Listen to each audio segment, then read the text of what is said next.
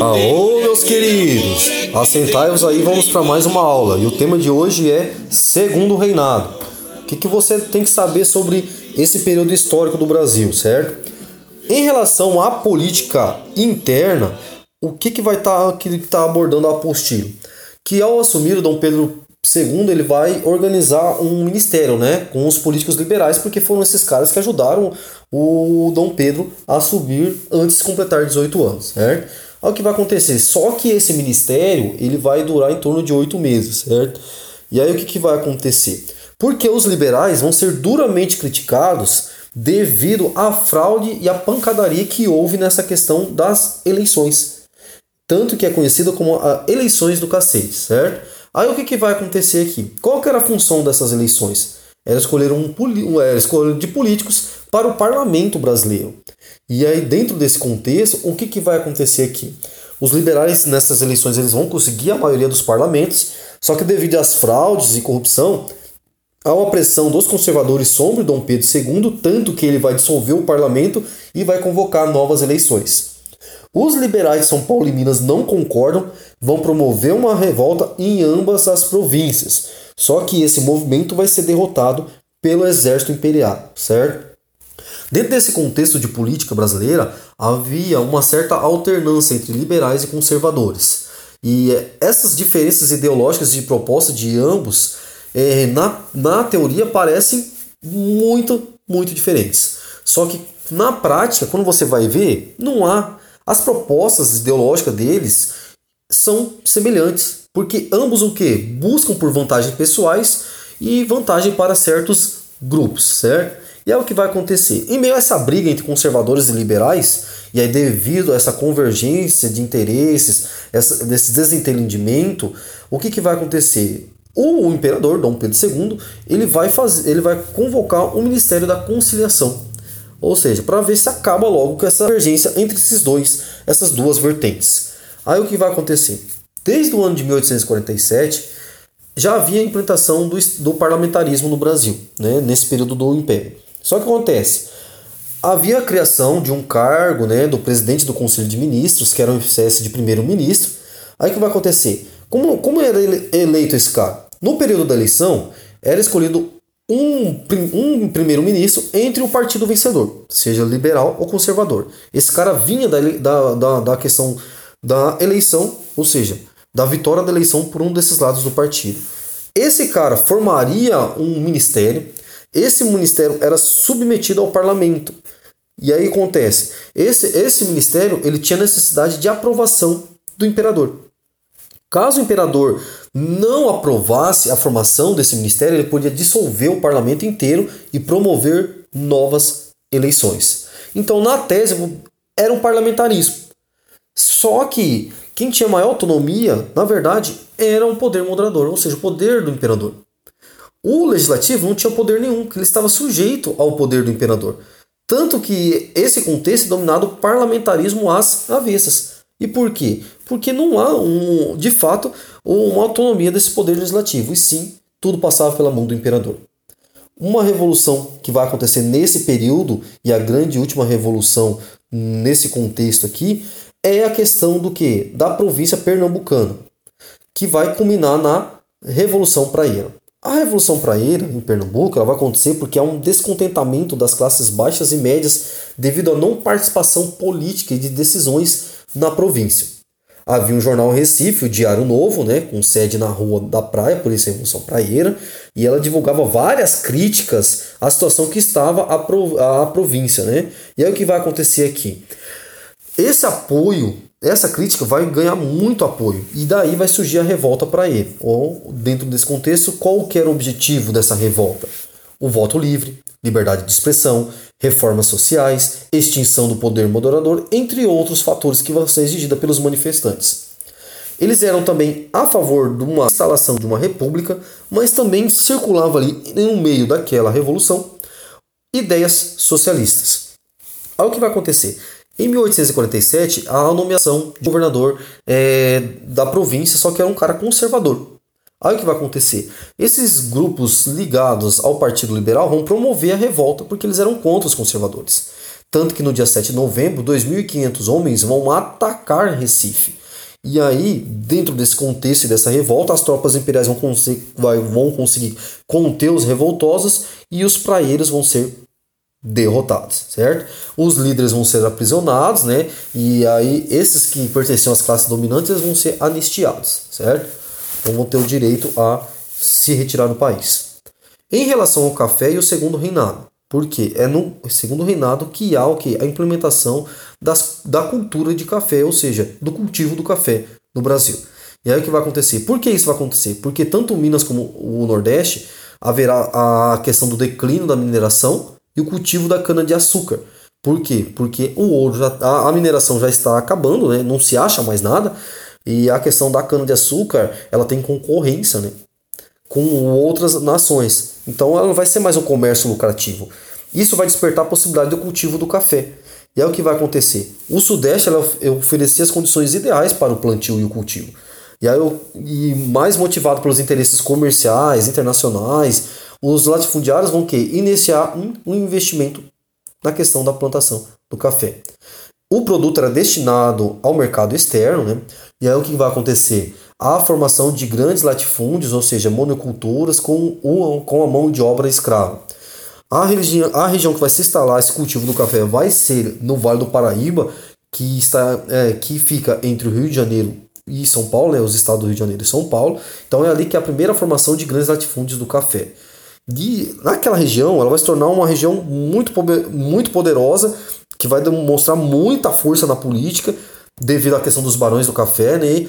Por quê?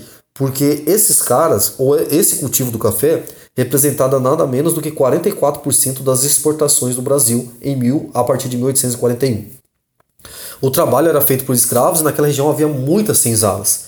O transporte do café inicialmente era feito no lombo dos burros. Só que aí a partir de 1875, com a criação da estrada de ferro central do Brasil, aí a produção vai ser escoada através das ferrovias. Após 1870, essa região do Vale do Paraíba vai sofrer muito com problemas de erosão no solo e esgotamento das terras. Tanto que esse cultivo do café ele vai se expandir, vai se adentrar mais para o interior de São Paulo. Figura, uma figura muito importante nessa questão da comercialização do café era o comissário, né? Porque ele era o intermediário entre os exportadores e os produtores de café. Os Estados Unidos eram os maiores consumidores do café brasileiro. E por quê? Porque o café naquele período estava atrelado à modernidade. Se você é um cara que consumia café, você era um cara moderno. Olha o que vai acontecer. Os índios vão ser os mais prejudicados com a expansão das lavouras de café. E aí acontece nessas questões. Uma coisa bastante interessante também é a questão da escravidão, porque em 1850 é estabelecido a lei Eusébio de Queiroz, que vai proibir trazer escravos da África ao Brasil. E aí os fazendeiros a partir de então vão financiar a vinda dos imigrantes europeus. Outra coisa, com essa questão do lucro do café, e esse lucro ele vai permitir investimento em outras áreas, como por exemplo a questão da, da questão da indústria. Em relação ao crescimento da indústria no segundo reinado, o que, que nós podemos estar abordando e analisando? Anteriormente, antes desse período do segundo reinado, as tarifas alfandegárias elas favoreciam os produtos estrangeiros, principalmente os ingleses, certo? Mas aí chega 1844 e vai ser estipulado, instituída a tarifa Alves Branco, que vai elevar a taxa de importação de 30 a 60% nos produtos vindo de fora do país. Aí o que, vai acontecer? A produção de algodão é outro o ramo que vai incentivar a indústria têxtil, ou seja, a construções dessas indústrias. Essa lei Eusébio de Queiroz, ela vai também, é muito importante, por quê? Porque ela vai liberar o, o dinheiro que era voltado para a compra de escravos, a, a liberação desse capital, e esse capital vai se voltar para a questão da instalação das indústrias.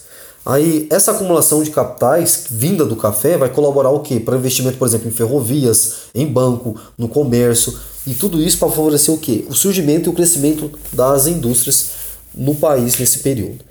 Em relação à política externa brasileira, nós temos que avaliar o seguinte: dentro desse contexto de reconhecimento de dependência, a Inglaterra havia reconhecido a dependência do Brasil, certo? E aí o que, que vai acontecer aqui? Mas essa promessa de reconhecimento viria com algumas, o que vamos dizer, exigências por parte da Inglaterra, como por exemplo limitar a escravidão no Brasil. Outra coisa que você vai ver que em 1831 há a criação de uma lei que vai determinar a liberdade dos escravos que eram importados pelo Brasil a partir daquele ano.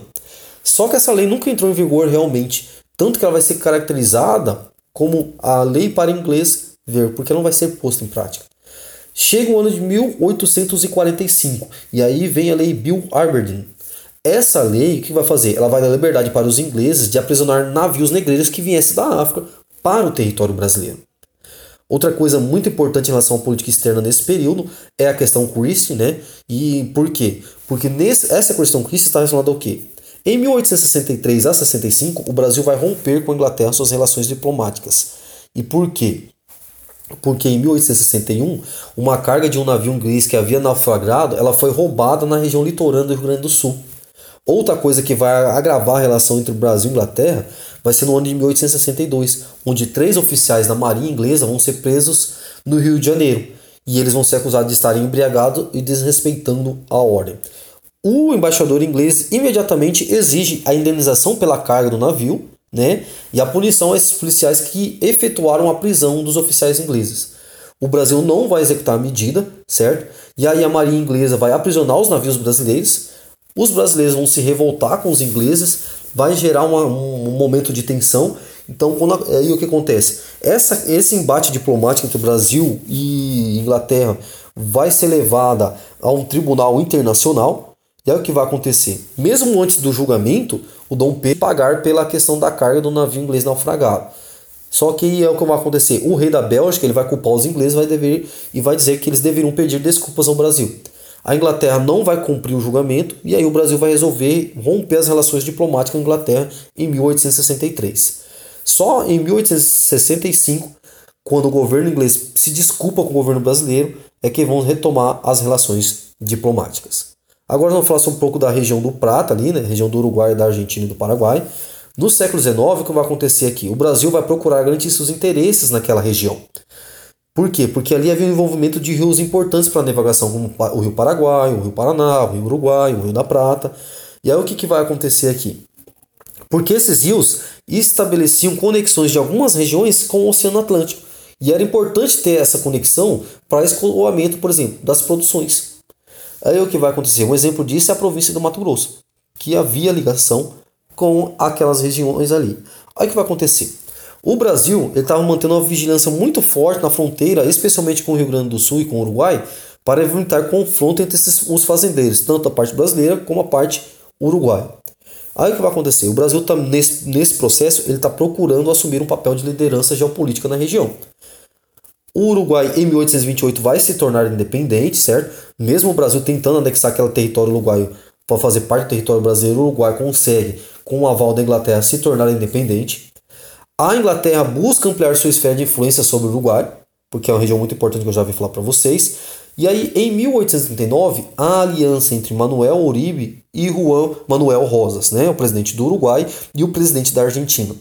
Mas o que vai acontecer? O Brasil não vai ver isso com bons olhos e vai promover a derrubada tanto do Oribe como do Rosas. E como que ele vai conseguir isso? Ele vai ter apoio dos rivais internos dos governos argentino e uruguaio, e aí tanto que nos anos entre 1851 e 52 o governo brasileiro consegue derrubar o quê? Derrubar o governo tanto do Oribe como do Rosas. Tanto que isso é conhecido como intervenção contra Oribe e Rosas. Chega o ano de 1864. E o Brasil vai novamente o que? Buscar na região do Uruguai. O, Anasta, o, An, o Atanásio Aguirre, que pertencia ao Partido Branco lá no Uruguai, ele não atende às reivindicações brasileiras. Qual que são as reivindicações brasileiras? O Brasil exigia, por exemplo, uma, vigilância maior nas áreas da fronteira para evitar conflitos, né? Por quê? Porque os fazendeiros gaúchos estavam acusando os partidários blancos de invadir as fazendas dos territórios brasileiros, do território brasileiro. Então, o Brasil, de, devido a não ter suas exigências atendidas, vai se unir à oposição no Uruguai, nesse caso, do Partido Colorado, representado pelo Venâncio Flores. As tropas brasileiras e os aliados colorados vão lá e derrubam Aguirre em 1865, tanto que o Flores vai assumir o poder. Só que acontece o que? O Aguirre pediu é, auxílio ao Paraguai de Solano Lopes, e aí, dentro desse contexto, essa intervenção do Brasil sobre o Uruguai era visto com Lopes como uma agressão e um ato de guerra. Então, quando o Brasil, junto com o Partido Colorado, derruba o Partido Branco do poder, e esse Partido Branco pede socorro do Paraguai, o Solano Lopes automaticamente vai socorrer o Partido Branco porque ele vê uma ameaça o Brasil dominar aquela região por causa do escoamento da produção paraguaia, que só passava pelaquela região ali. O que, que vai acontecer? Chega novembro de 64, o Lopes ele vai determinar a prisão do navio brasileiro Marquês de Olinda e dentro do navio estava o governador da província de Mato Grosso. E no mês seguinte, o Lopes ele vai lá e invade a província do Mato Grosso. Aí o que vai acontecer? Com a intenção de bloquear o Rio Grande do Sul e o Uruguai, o paraguaio, o Solano Lopes, ele vai pedir ao Bartolomeu Mitre, presidente da Argentina, autorização para atravessar o território argentino, certo? Para chegar ao Rio Grande do Sul e ao Uruguai. O Mitre não vai permitir. E aí Lopes, ele invade a Argentina mesmo sem autorização. Chega a maio de 1865, é organizado a Tríplice Aliança entre Brasil, Argentina e Uruguai. Contra quem? Contra o Paraguai. Em relação à interpretação histórica da Guerra do Paraguai, ela tem algumas visões, como por exemplo a visão patriota, né, que vai exaltar as ações consideradas heróicas pelo exército brasileiro. O Paraguai nessa visão é representado de modo negativo. Também a visão imperialista, ou seja, a guerra aconteceu devido aos interesses externos, aí nesse caso da Inglaterra, né, que teria levado a Tríplice Aliança e a guerra contra o Paraguai. E também a questão uma visão que esse conflito aconteceu devido à formação das nações latino-americanas que disputavam a hegemonia política, e por isso esse conflito vai, vai acontecer. Para o Paraguai, esse conflito é visto como, como um ataque dos países mais fortes contra, contra eles, um país pequeno que ousava o quê? se tornar independente das potências do período. O Paraguai era um país bastante independente naquele período. E não era interessante que o Paraguai servisse de exemplo para outros países. Aí o que vai acontecer? Então, com a invasão à província de Mato Grosso, é o início da Guerra do Paraguai. Aí o que vai acontecer? No início do conflito, há uma superioridade de força militar paraguaia. O exército brasileiro é, ele vai mobilizar a Guarda Nacional, só que ele tem tropas muito improvisadas, não há um, um, não há um exército bem organizado. Tanto que os participantes eram conhecidos como voluntários da pátria, voluntários da pátria, voluntários só na teoria, né? Que muitos, na verdade, foram que obrigados a entrar na guerra de maneira forçada. Aí o que vai acontecer? O governo brasileiro vai incentivar muitos proprietários de terra a enviar os escravos para a guerra. E aí o que vai acontecer? E vai prometer liberdade aos escravos que se alistassem como soldados. Aí o, Paraguai vai ocupar ali o Mato Grosso, né, por via fluvial e por terra. Chega a junho de 1865, a guerra começa a tomar novos rumos, porque o Brasil vence a Batalha de Riachuelo, que vai ser decisiva para o país. Estavam no interior do Paraguai, próximo à Assunção. Os paraguaios conseguem derrotar a Argentina, certo? E em outubro de 66, o Duque de Caxias vai ser escolhido para comandar a, o exército brasileiro contra o Paraguai. O Brasil, um detalhe muito importante, vai estar praticamente sozinho nessa guerra. E aí o que vai acontecer? Chega janeiro de 69, o, o exército brasileiro entra em Assunção, Duque de Caxias vai ser substituído né, pelo genro de Dom Pedro II, e aí o exército brasileiro vai, ser, vai cometer várias atrocidades contra a população paraguaia, principalmente contra mulheres e crianças que foram vitimadas. Né? Há uma mágoa até hoje da população paraguaia em relação ao brasileiro devido a isso. Chega a março de 1870, o conflito termina com a morte do Solano Lopes. E aí o que, que vai acontecer aqui? É, o Brasil e a Argentina ficam encarregados da discussão sobre aquela região, o destino dos rios da Bacia do Prata, certo? A Tríplice Aliança, como eu falei para vocês, tem apoio dos ingleses. O Paraguai acabou perdendo parte do seu território para os vencedores. O Brasil assume uma tremenda dívida externa é, derivado da guerra. E aí, após a guerra, o exército brasileiro vai ter importância política muito forte no país, devido que eles terem vencido uma guerra. E isso vai consolidar a atuação dos militares no cenário nacional.